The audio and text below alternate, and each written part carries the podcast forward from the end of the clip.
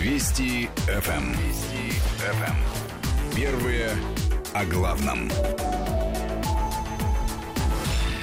В Москве 9 часов 7 минут. Ольга Подолян, студия радиостанции Вести ФМ. А на прямой связи со студией президент Центра системного анализа и прогнозирования Ростислав Ищенко. Ростислав, здравствуйте. Добрый день, Ольга. Ростислав, неделю назад мы с вами э, беседовали в этой студии и подробно обсуждали ситуацию в Беларуси. Вот прошла неделя. Что можно сказать о том, что изменилось за это время в Республике Беларусь? Ну, позиции Лукашенко совершенно очевидно укрепились. Причем я бы даже не сказал, что он их укрепил самостоятельно. Скорее, можно сказать, что у оппозиции в прошлые выходные и в начале недели – Э, не хватило сил для того, чтобы его добить. Потому что если мы посмотрим на реакцию, э, скажем, тех, кто оппозицию белорусскую курирует и ведет ее, э, той же самой там, польской нехта, да, которая публикует инструкции буквально пошаговые для действия оппозиции, то э, там, в общем-то, все было написано правильно. То есть в 17, 17 даже, по-моему, 16, 18 точно числа, там, в ночь на 18 оппозицию призывали массово выйти на улицы, там, штурмовать правительственное здание, освобождать своих э, собратьев из э, СИЗО там, и так далее. То есть создавать Лукашенко дополнительно новое напряжение, не давать ему передышки, Э, усиливать давление там, и так далее. И как раз вот тогда он накануне там колебался, накануне э, как раз был пик активности оппозиции, вот, и э, зашаталось, было видно, что зашатались некоторые структуры власти, то есть кое-где значит, появились тенденции, так сказать, к сдаче позиций. Там вот в Гродно как-то там стали создавать какие-то совместные с оппозицией структуры, там еще кое-где. Вот. Э, значит, соответственно, высокая оппозиционная активность и э, конфронтационное поведение ставили власть в тупик. Либо вернуться к ей уже осужденным методам подавления, которые, кстати, я в принципе считаю правильными, значит, э, которые применялись первые три дня. Значит, Э, либо садиться за стол переговоров о том, как ты будешь эту власть передавать, потому что ни о чем другом э, оппозиция э, договариваться не собирается. Вот. Но э, выяснилось, что резервы оппозиции не такие большие. То есть они не смогли вывести на улицы уже 17 э, числа, тем более 18 они уже не смогли вывести достаточно большое количество людей. То есть я так понимаю, что те, кто там погулял 16 и в первую половину дня 17, они просто устали. И на следующий день уже не вышли, и в ночь тем более не вышли. Значит, а одних боевиков для того, чтобы создать картинку массового восстания против Лукашенко, просто физически не хватало. Ну и тем более боевики это же не девочки с цветочками, которых неудобно бить ОМОНу. Да? Значит, вот. Поэтому э, оппозиция не смогла реализовать кстати, э, вариант бури и натиска, не смогла довести до конца свой блицкрик, завязла в снегах под Москвой. Значит, Лукашенко получил передышку и перешел в контрнаступление. Он стал организовывать везде митинги значит, в свою поддержку. Значит, там на оппозицию завели уголовные дела, на этот там, комитет по передаче власти, который они придумали. Значит, усилилось на нее давление. Вот, и, э, в общем-то, по состоянию на сегодня, безусловно, э, он сумел отыграть все, что потерял во вторую половину прошлой недели. Это единственное, что э, пока что выступления не закончились, и э, польские кураторы призывают оппозицию к повторной мобилизации. Я не знаю, насколько им это удастся. Думаю, что, в общем-то, время для попыток серьезных атак на Лукашенко уже прошло. Потому что если на прошлой неделе он э, ну, явно пребывал в растерянности, то есть он не ожидал такого натиска, да? он не понимал, что происходит вокруг, он не понимал, как реагировать, самое главное, то э, сейчас он, в общем-то, вполне готов к ответу, неважно там, насколько этот ответ будет технологичным, важно, что он будет достаточно эффективным. Значит, он готов к ответу оппозиции, и вопрос, опять-таки, заключается в том, что если оппозиция в критический момент важный для нее в момент перелома фактически, не смогла вывести на улицы достаточного количества людей, хотя это были часы буквально, может быть, пара суток, в течение которых решался вопрос о победе оппозиции, да, значит, то сможет ли она мобилизоваться второй раз? Значит, есть ли у нее для этого достаточный ресурс? И кроме того, надо все-таки понимать, что, скажем, Майдан в Киеве в 2014 году поддержали публично, серьезно Соединенные Штаты и весь Европейский Союз.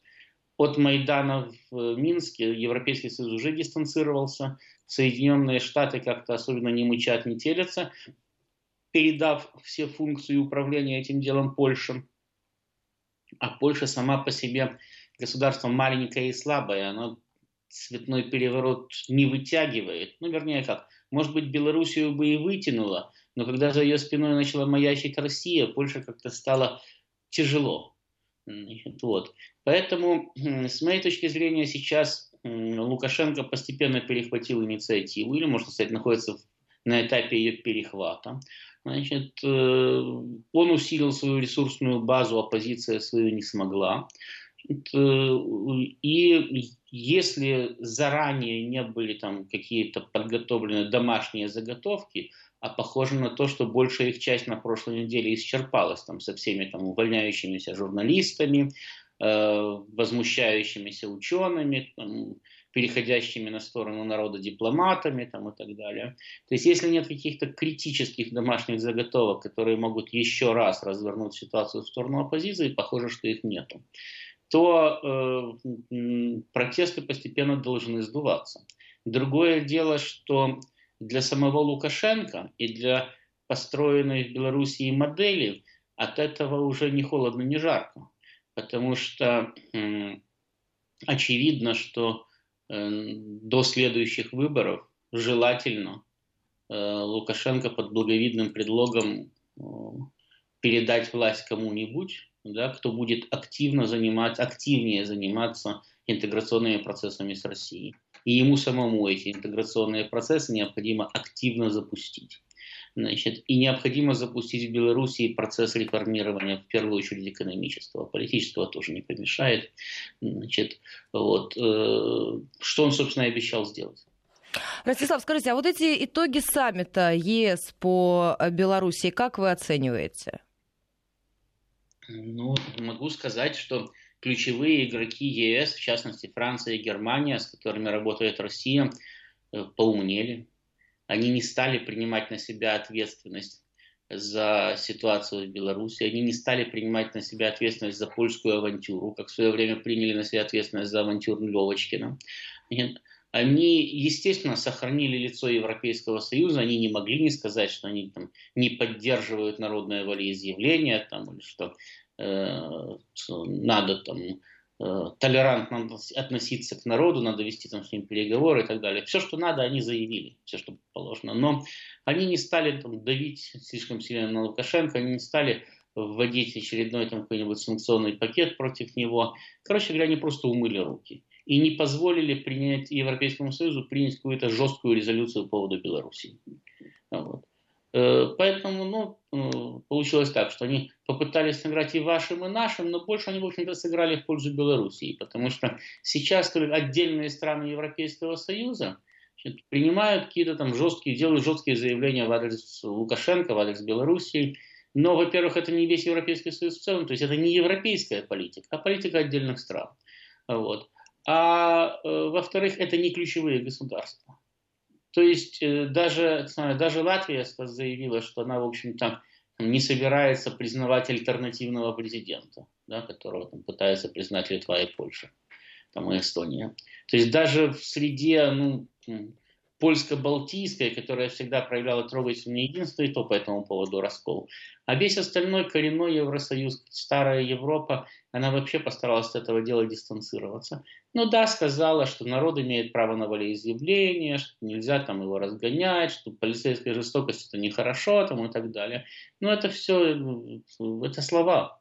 А каким-то конкретным действиям они не призвали, и единой европейской политики по этому поводу они не выработали. Наоборот, констатировали, что э, Евросоюз по поводу Белоруссии фактически не в состоянии занять единую позицию. Так что, да, я и думаю, что не последнюю роль, кстати, в этом вопросе сыграли переговоры Путина с Меркель и с Макроном, когда им открытым текстом было сказано, что не надо вмешиваться в дела Белоруссии, потому что надо, надо помнить, к чему они пришли на Украину. Вот я вас как раз хотела спросить, то есть все это выученные уроки Майдана? Ну да, можно сказать, что и так, потому что, опять-таки, не знаю, это потому что им Путин напомнил или сами вспомнили, но опять-таки и Макрон и Меркель говорят, что э, значит, украинский урок, то, что случилось на Украине, как раз э, добавляет им уверенности в том, что не надо так активно вмешиваться в Белоруссии, как это происходило на Украине. А скажите, что касается вот этих выделенных 53 э, миллионов евро на белорусские инициативы, вот как вообще может выглядеть этот механизм передачи этих денег? А какая разница? Европейский Союз выделил 53 миллиона евро, значит, получатель найдется. То есть э, будут какие-то организации, к тому же ведь э, это же не деньги, которые надо перевозить тайком через границу и там раздавать в подъездах. Да? Значит, они приходят на посольские счета, на счета легально работающих в Беларуси организаций, которые легально раздают гранты. И до сих пор их, допустим, оттуда Лукашенко не выгнал, пока что выгонять не собирается. И так они себе и дальше, так же, как до этого заходили деньги в есть, дело в том, что я же сказал, что Лукашенко очень многое отыграл. Да? Он еще не выиграл войну, но он находится на пути к промежуточной такой победе. Но э, ту Белоруссию, которую он создавал, он уже проиграл, причем он ее проиграл до начала этого Майдана. То есть в том, э, что, то, что она не будет существовать в таком виде, как существовала последние э, 29 лет или 28, Значит, было, было понятно абсолютно еще до этого самого, до Майдана, потому что там э, сам Лукашенко оказался в ситуации, когда э, он отрезал себя от любых потенциальных источников поддержания белорусской экономики, то есть он поссорился с Россией и не очень помирился с Европой. Значит, он и там, и там отказался выполнять те условия, которые ему выдвигали Э, значит, в ответ на пожелание там, получать льготы, послабления, ну, фактически финансирование такое скрытое и дальше. Значит, и ну, фактически этим было признано, что белорусская экономика полностью зависит от российской поддержки, опять-таки в том виде, в каком она сейчас существует. Вот. А э, во-вторых, то есть это значит, что для того, чтобы она нормально могла существовать и работать, необходимо ее сказать, реформировать.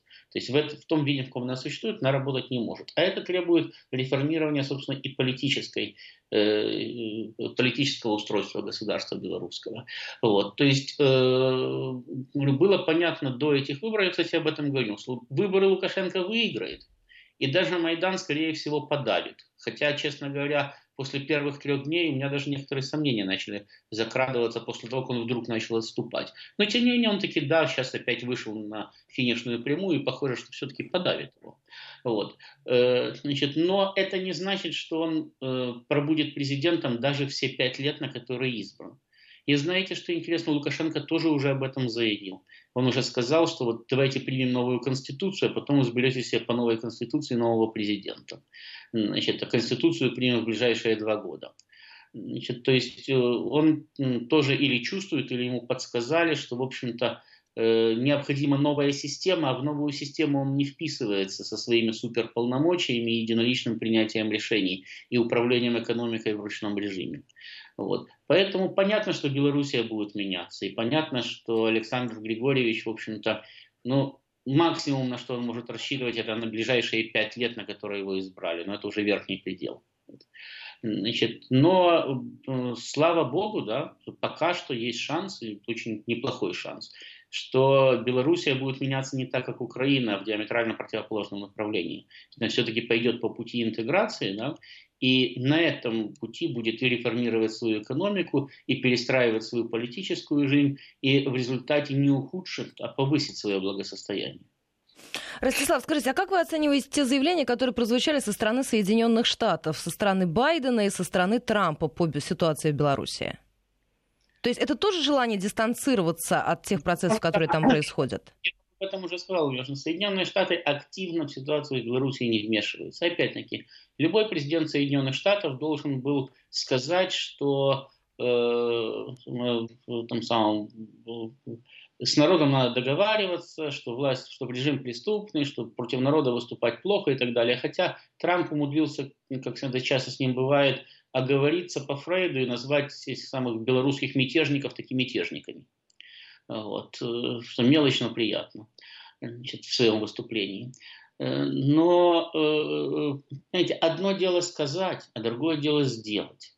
Вот нету в этом самом, нету сейчас в Беларуси там какой-нибудь Нуланд, да, с, причем не с мешком печенья, а с несколькими контейнерами денег, которые Соединенные Штаты прислали сразу же, как только начался Майдан значит, в Киеве нету постоянной активной американ, в американской постоянной активной повестке Белоруссия, Белоруссия, Белоруссия, как это было с Украиной. Было такое впечатление тогда, если смотреть на именно западные средства массовой информации, что в мире вообще ничего не происходит, кроме украинского Майдана.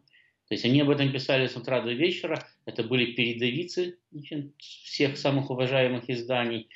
Причем там уже и писать было не о чем или еще не о чем. А они все писали и писали и писали о том, как преступный режим угнетает свободолюбивый народ. Здесь этого нет. Значит, вот, повторяю, Польшу практически бросили в одиночестве по принципу, ну, победишь, так победишь, значит, мы придем, тушу заберем, косточку получишь. Проиграешь, ну, так проиграешь, значит, сама за все отвечать и будешь, а мы здесь ни при чем. Ростислав, скажите, а что касается вот этих э, забастовочных процессов, у них есть какая-то перспектива или они тоже будут медленно затухать и угасать, все эти стачки на заводах, и рано или поздно все-таки закончатся? Ольга, это как раз то, о чем я вам говорил в начале нашей беседы, что мы не знаем, это только сказать, вскрытие покажет, в ближайшие дни, есть ли у оппозиции потенциал для повторной мобилизации. И понятно, что вот эти вот кстати, стачки, которые они пытаются организовать, в основном безуспешно, в некоторых случаях там, с определенным успехом. А, то понятно, что они как раз и являются частью этого потенциала. То есть, если, конечно, там, процессы на заводах будут развиваться, во что я мало верю, значит, то Лукашенко окажется в критическом положении. Но пока что мы видели, что Пока что мы видели работу на картинку. То есть работу оппозиции на картинку. То есть оппозиция пыталась организовать элементарный майданный блицкрик. Значит, вначале устраиваем шоу в Минске и прочих городах, которое создает впечатление, что восстала вся Белоруссия. Потом выводим на улицы чуть больше людей, значит, э, и создаем впечатление уже днем, что вообще значит, протест охватывает все слои населения. Потом начинаются заявления значит, ученых, недоученых, там, журналистов, экономистов, дипломатов и всех прочих, что они с народом и против преступного режима. Причем все это идет одним валом. Значит, потом начинаются забастовки на заводах. Когда это все идет в одной информационной ленте, да, Э, не, не только власть, но и народы, даже там какие-то там эксперты не успевают реагировать, тоже не всегда могут понять, что происходит, потому что скорость поступления информации не позволяет проверить и уточнить, а что там, собственно, э, вот на этом заводе, а сколько там людей бастует, а где они все и так далее. Только там на второй-третий день, когда появляется картинка, становится понятно, что когда идут, допустим, рабочие МЗКТ, несут транспарант, нас 16 тысяч а идет их хорошо, если 30 человек. Да, пока они там доходят до дома правительства, к ним присоединяются другие люди, там уже их приходит несколько сотен, а может быть и тысяча, но это уже не рабочий МЗКТ. Это рабочий МЗКТ плюс тысяча зевак. Значит, то есть, если из 16-тысячного коллектива выступает 30, 40, пусть даже 100 человек, да, то это ничто даже если это какие-то ключевые работники, которые в состоянии заблокировать на какое-то время работу предприятия, то это не значит, что их нельзя заменить. То есть через некоторое время, через 2-3 дня предприятие тогда входит в нормальный режим. Главное, чтобы они не подтянули к себе других. Ну вот э, результаты недели показывают, что пока что с забастовками достаточно эффективно тоже справляются. То есть они не, не пошли ширь и не пошли вглубь. То есть не, не стало увеличиваться резко количество бастующих предприятий. Самое главное, не стало резко увеличиваться количество бастующих рабочих. Значит, повторяю, оппозиция пытается провести повторную мобилизацию. Понятно, что с заводами идет работа. Понятно, что власть этой работе препятствует, и здесь идет борьба. Кто сейчас сыграет лучше, я не знаю, да, но могу сказать, что пока что, ну, пока что белорусская оппозиция, значит, вот возможность, э, вернее, способность отработать заранее составленный план точка в точку, она показала, да, значит, они действительно его отработали хорошо, они Лукашенко довели значит, почти до ручки. Но когда э, возник вопрос в последнем рывке, в последней мобилизации, они мобилизоваться не сумели. Второй раз мобилизоваться уже сложнее. Тем более это сложнее сделать, когда за тобой стоят не Соединенные Штаты со всей Европой, а всего лишь Польша и Литва. Это две немножко разные вещи. Это понимают даже те люди, которые в Белоруссии симпатизируют оппозиции, которые с удовольствием бы перешли бы на ее сторону в государственных структурах. Ростислав, скажите, а вот чувствуется ли раскол внутри вот этой самой оппозиции? Потому что вот мы видим, что там Цыпкало с женой в Польше, Тихановская из посольства э, обращается с призывами. Внутри э, сторонница Бабарика, внутри страны она тоже как-то мечется и делает разные заявления. Нет, нет ли такого ощущения, что они все разнонаправленные и больше нет никакой слаженности между ними? Ну, по поводу раскола я бы пока не сказал. Значит, судя по всему, у них э, действительно, значит, э, как вы сказали, утратилась слаженность, да? То есть э, до сих пор они действовали, как я сказал, по определенному плану, заранее прописанному, заранее известному. А тут, э, поскольку доломать Лукашенко в выходные в начале недели не получилось, значит, необходимо действовать уже не по плану, а, так сказать, с листа. Они этого делать не умеют. Это и Лукашенко плохо делает, но дело в том, что на стороне Лукашенко государственный аппарат и поддержка России. Это немножко другое дело. Государственный аппарат всегда эффективнее работает, чем пара-тройка обормотов, которые объявляют себя оппозиционерами. Значит, э, вот. Э, сейчас они, сейчас они просто вынуждены работать с листа. Значит, они находятся в разных местах, они не могут согласовать свои действия ни друг с другом, ни даже зачастую не в состоянии согласовать свои действия со всеми своими кураторами, потому что там в Польше был министерский кризис, в том числе там и министр иностранных дел, который занимался Белоруссией, ушел в отставку. Значит, э, то есть, ну, ситуация меняется, да, постоянно. И э, этим людям, которые не привыкли работать в режиме реального времени, значит, которые находились в тепличных условиях, их выращивали, там, их накачивали деньгами, им объясняли, как они должны поступать. Значит. Ростислав, а можно мы сейчас здесь прервемся и буквально через несколько минут сразу после выпуска новостей продолжим? Вести ФМ. Эм. Вести ФМ. Эм. Первые о главном. 9.35 в Москве. Возвращаемся в программу и продолжаем разговор с Ростиславом Ищенко. Если есть вопросы, то задавайте 5533 Вести и плюс 7 903 176 363. Ростислав, а остановились мы с вами ну, на отсутствии да, некой слаженности. Координации действия оппозиции. Да, и некую, видимо, единствие. создали, а координации у них нет. Вот. Ну, так, это всегда так происходит, когда Э, сами люди, да, э, ну, те, кто вроде бы возглавляет какое-то движение, то есть они не сами его создали, там, возглавили, они сами являются ведомыми.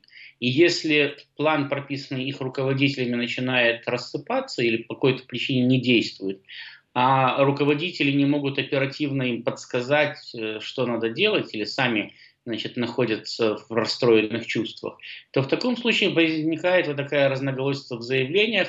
Это как раз, опять-таки, это еще один момент, который дает надежду на то, что Лукашенко удастся все эти вот э, ближайшие протесты и все попытки мобилизации повторной оппозиции пережить. Потому что, э, ну, во-первых, мы видим, что некоторые люди стали выходить из Координационного совета. Во-вторых, мы видим вот эту вот разноголосицу в заявлениях. Значит, когда э, не совсем понятно, кто к кому обращается и что там, собственно, просит или предлагает делать. Вот, э, значит, соответственно, нет единого центра принятия решений.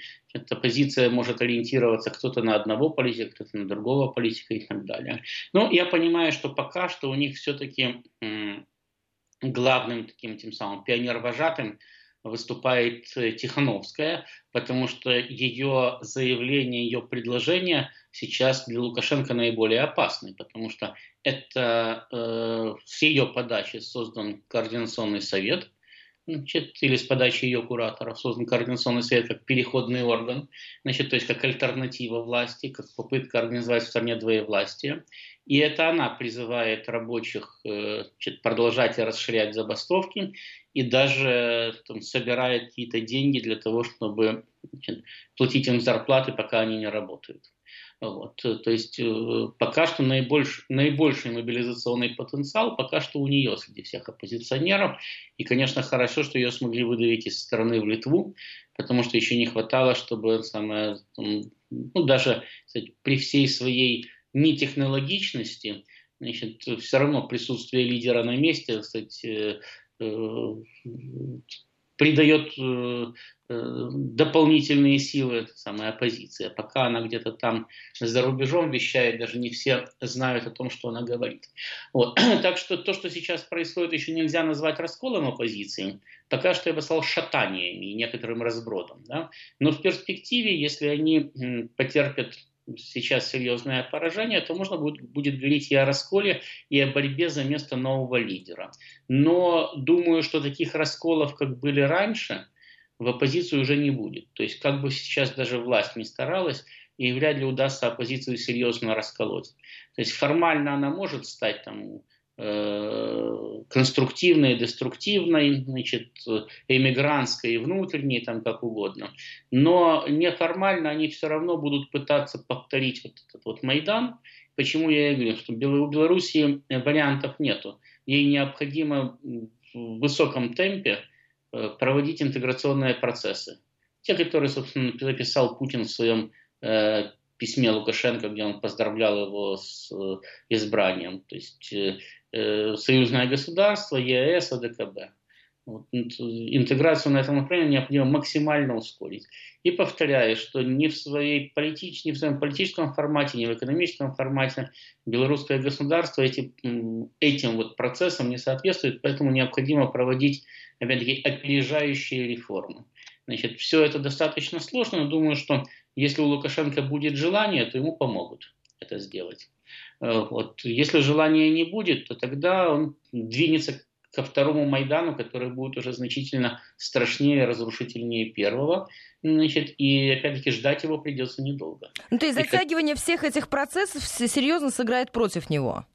Да, безусловно. То есть у него, ну вот мы сейчас увидели, да, что внутренних резервов у него было недостаточно для перелома ситуации. Он начал обращаться к Путину, и только после того, как он получил поддержку России, причем поддержку моральную внутри страны, когда Россия показала, что она все-таки с ним, и тем самым позволила ему мобилизовать тех людей, которые засомневались в нем. Значит, так и поддержку на международной арене, там, где Россия, по сути дела, э, сыграла не последнюю роль в том, что э, старая Европа мобилизовалась и отказалась душить Лукашенко вместе с союзниками Соединенных Штатов из Восточной Европы, вместе с поляками и прибалтами. Значит, то есть э, раскол в ряды врагов Лукашенко и э, э, необходимое цементирование рядов его сторонников, это по большому счету заслуга не его, а заслуга России. Значит, поэтому если он начнет проводить ту же политику, что проводил раньше, ну так его, его враги опять мобилизуются, его друзья опять разбредутся. Но Россия же не в состоянии постоянно его спасать. Да? То есть, если у него начнется следующий разброд и шатания, то тогда уже даже сигналы России «мы поддерживаем Лукашенко» не помогут ему мобилизовать народ, потому что народ скажет, ну ладно, вы поддерживаете, а мы не поддерживаем. Ростислав, а скажите, мы уже с вами коснулись темы новой Конституции. Лукашенко, кстати, анонсировал внесение решительных поправок в Конституцию Республики еще в конце июня, насколько я помню. Что это даст? Да, вот от чего, от каких потрясений это может застраховать? Но, видите, Лукашенко говорил достаточно конкретно и совершенно справедливо говорил, что белорусский президент обладает сверхполномочиями, а я бы сказал, что белорусский президент обладает теми полномочиями, которые он, которыми он хочет обладать в данный момент. И фактически это запрещено, закреплено конституционно. То есть его власть не ограничена. Значит, э, Лукашенко справедливо заявляет, что э, э, человек с такой властью опасен для страны. Правда, он считает, что он лично безопасен, а опасны все остальные. На самом деле он тоже с такой властью опасен для страны. Значит, что эту власть необходимо разделить, необходимо усилить полномочия э, э, правительства, необходимо усилить полномочия парламента, необходимо ослабить позиции полномочия президента. Значит, и понятно, что в такой системе сдержек и противовесов Лукашенко, который привык, что над ним начальников нету, и свои действия ему ни с кем согласовывать не надо, что он сам всеобщий начальник. Значит, в такой системе он существовать не может политической. Значит, почему я и говорю, что он уйдет оттуда? Значит, если он будет проводить необходимые реформы, то он сам оттуда уйдет совершенно добровольно, его не надо будет выгонять. Просто эта система не для него. Он работает совершенно по-другому. Вот. Значит, то есть речь идет о э, перераспределении сконцентрированных в президентских руках э, полномочий по э, разным ветвям власти. Что это дает? Это э, снижает ценность одного поста. То есть э, сейчас, захватив пост президента, вы в Беларуси получаете все. Значит, э, задача заключается в том, чтобы ни пост президента, ни пост премьер-министра, ни даже парламентское большинство одной партии не давало бы вам возможность полностью контролировать, разворачивать на ходу в ручном управлении политику страны хоть внутреннюю, хоть внешнюю, хоть экономическую. То есть, чтобы э, э, задача заключается в том, чтобы создать площадку для э, компромисса, площадку для переговоров различных политических сил. Необходимость достигать этого компромисса. Вот. Э, значит, и, и таким образом стабилизировать ситуацию в стране. Это очень трудная задача, потому что не только Лукашенко сам все время работал в режиме «я начальник, ты дурак» и в режиме ручного управления, но он же таким образом всю вертикаль выстраивал. То сейчас люди, которые должны реформировать Белоруссию, они, в принципе, э, внутренне да, настроены против такого рода реформ. Поэтому э, реформирование это очень тяжелый процесс в данной ситуации. Тем более, что произошла дестабилизация общества определенная. И э, как бы сейчас его не стабилизировали, да, но вот эти вот августовские дни, они не прошли бесследно, и рубцы останутся. Значит, то есть полной стабилизации достигнуть уже не удастся. Значит, там где-то под э, пеплом будут тлеть угли нового Майдана. И с этим надо будет считаться. То есть надо будет э, проводить реформы не только быстро, но и осторожно. Потому что не дай бог наступишь на хвост какой-то серьезной социальной группе, а помнится не успеешь, у тебя на улицах опять будут стоять люди, а ты даже не поймешь, почему они там стоят. Ростислав, а скажите, а кадровая проблема, она актуальна для белорусской системы? Вот то, о чем так много говорят на Украине, что, собственно, нет людей, скамейки запасных нет никакой. Вот для белорусской ситуации она характерна или нет? Ну, понимаете, для системы, которую выстроил Лукашенко, кадров хватает. Другое дело, что Лукашенко выбросил из политики всю альтернативу этой системе. И теперь, когда как раз необходимо создавать альтернативную систему, когда необходимо, повторяю, реформировать Белоруссию и политически, и экономически, то серьезных, опытных, давно находящихся в политике и лояльных Белоруссии кадров, да, лояльных не Майдану, а лояльных Белоруссии кадров, которые могли бы взять, принять на себя такую ответственность, у него действительно нет. Не то, чтобы их вообще не было в Беларуси, их нет в белорусской политике. То есть их еще надо найти, вырастить, там, позволить им пройти определенный путь по государственным должностям, для того, чтобы можно было сказать, вот эти люди готовы управлять страной. Действительно, таких кадров сейчас нет. Но, повторяю, сама система, которую, работ... которую выстроил Лукашенко, она располагает неограниченным запасом кадров в Беларуси. Другое дело, что она перестала соответствовать потребностям Беларуси. А для новой системы кадров действительно нет, потому что, повторяю, они целенаправленно выдавливались из политики, и просто люди, которые имели альтернативный взгляд на э, развитие Беларуси, да, и на те же самые интеграционные процессы на постсоветском пространстве, которые считали, что их необходимо максимально ускорять и не саботировать, как это делал Лукашенко, они не имеют достаточного сказать, опыта или вообще никакого политического опыта не имеют. Они имеют только взгляды, но они не держали в руках механизм руководства страной. Ростислав, а скажите, мне будет еще один вопрос. Он касается э, правительства, да, во главе с Головченко, которое было переназначено в полном составе. Насколько это было ожидаемым решением, ну, с учетом того, что правительство, собственно, проработало это больше, больше двух месяцев, было сформировано 4 июня, или все-таки несколько фигур внутри этого правительства, они были, ну, что называется, ну, под вопросом, да, то есть не было понятно, останутся ли они? Я думаю, что они были и остались под вопросом, эти несколько фигур внутри этого правительства. Да? Э, другое дело, что э, выбирая между вариантом правительства прошерстить прямо сейчас и правительство прошерстить потом, Лукашенко, очевидно, выбрал второй вариант значит, для того, чтобы не создавать новые точки дестабилизации. Потому что замена министров вот так на ходу в условиях ну, крайней напряженности внутри страны могла привести к дестабилизации их ведомств. То есть к тому, что там бы укрепились оппозиционные настроения. Особенно в том же самом МИДе, которым Макей руководит уже, дай бог памяти, по-моему, лет 6 или 8. И там, где э, э, чистка кадров произведена знатная там, где, в общем-то, люди ориентируются именно на Макея в значительной степени. Вот. Поэтому, э, выбирая из двух зол, Лукашенко выбрал то, которое показалось ему меньше. Я не знаю, насколько оно действительно меньше, это еще покажет будущее, потому что, э, ну, я повторяю, что человека можно поставить сейчас под контроль, а заменить чуть позже, когда э, для этого созреют обстоятельства. Вот. Просто не факт, что такие замены произойдут. Вполне возможно, что эти люди останутся на своих местах и дальше, а это уже будет свидетельством того, что Лукашенко не намерен э, проводить интеграционные реформы или намерен их опять-таки проводить по принципу э, шаг вперед и два назад. Вот, э, что в нынешней ситуации явно не пойдет ему на пользу.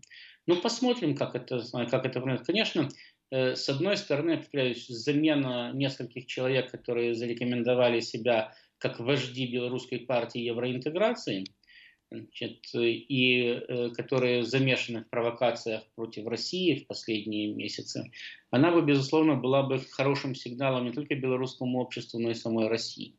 Вот. С другой стороны, да, это могло бы вызвать определенную дестабилизацию ведомств, которые эти люди возглавляют. Поэтому здесь надо было тонко взвешивать. Я не готов сказать, повторяю, насколько решение Лукашенко адекватно ситуации. Э, думаю, что надо будет посмотреть еще за развитием событий. Э, просто потому, что э, все-таки он этой ситуацией владеет лучше, это во-первых, а во-вторых, это его решение, это ему принимать решение, исходя из своего жизненного опыта и своих взаимоотношений с этими людьми, и даже из понимания того, как он эту ситуацию собирается удерживать и как она должна потом развиваться. Ростислав, не могу не спросить, на ваш взгляд, как э, будут меняться Украино-белорусские отношения? Вот из последних новостей Киев готовит некие предложения по развитию белорусско-украинских отношений. Да, я думаю, что серьезно они меняться не будут, потому что, несмотря на пару резкостей, которые, кстати, прозвучали в адрес друг друга, тем не менее, Белоруссия заинтересована в определенных сегментах украинского рынка до сих пор, значит, и будет заинтересована дальше. И, как показывает практика и опыт, она не жертвует своими экономическими интересами в угоду значит, текущей политической конъюнктуре. А Украине, в общем-то, особенно деваться некуда, потому что э, испортить отношения с Белоруссией легко, но зачем?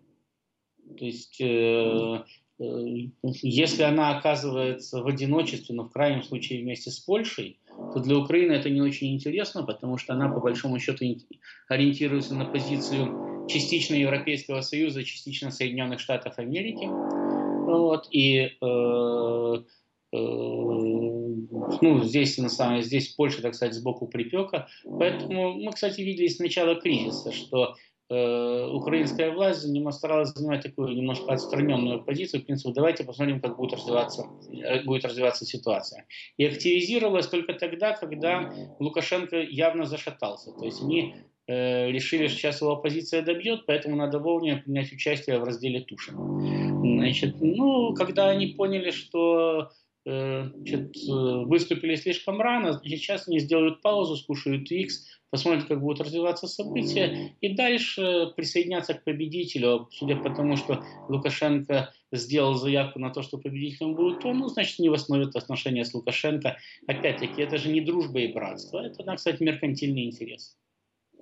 Ну, то есть, соответственно, здесь никаких э, изменений ждать не стоит в, во взаимоотношении да, между я, странами. Я думаю, что не стоит, потому что у Белоруссии нет интереса особенно менять отношения с Украиной. Они могут измениться только в перспективе как, э, реформирования белорусской экономики да, и белорусской политической системы. В перспективе они могут измениться, эти отношения. Но это будет потом. Давайте для начала пусть Лукашенко хотя бы напишет новую конституцию, а потом тогда уже будем обсуждать, исходя из каких-то ее статей, э, насколько возможны изменения белорусско-украинских отношений. А пока в нынешних условиях ничего по большому счету не поменялось. И попытка свержения Лукашенко не первая, и отношение к этому Украине все знают, что пока Лукашенко президент, мы с ним будем целоваться, как только его свергнут, мы постараемся его пристрелить. Значит, то есть э, ровным счетом ничего не поменялось в украинско-белорусских отношениях в этот раз. Только ситуация для Лукашенко была более критической. А так э, все остальное осталось по-прежнему. Ростислав, я благодарю вас за этот разговор. Как всегда по пятницам в нашем эфире Ростислав Ищенко. Мы сейчас прервемся буквально на несколько минут. Сразу после новостей э, вернемся в программу. И напоминаю слушателям, что на прямой своей со студии с 10 до 11 Дмитрий Дробницкий. Ждем ваших вопросов. 5533 Вести и плюс 7 900 376 363. Вести ФМ. Вести ФМ. Первые о главном.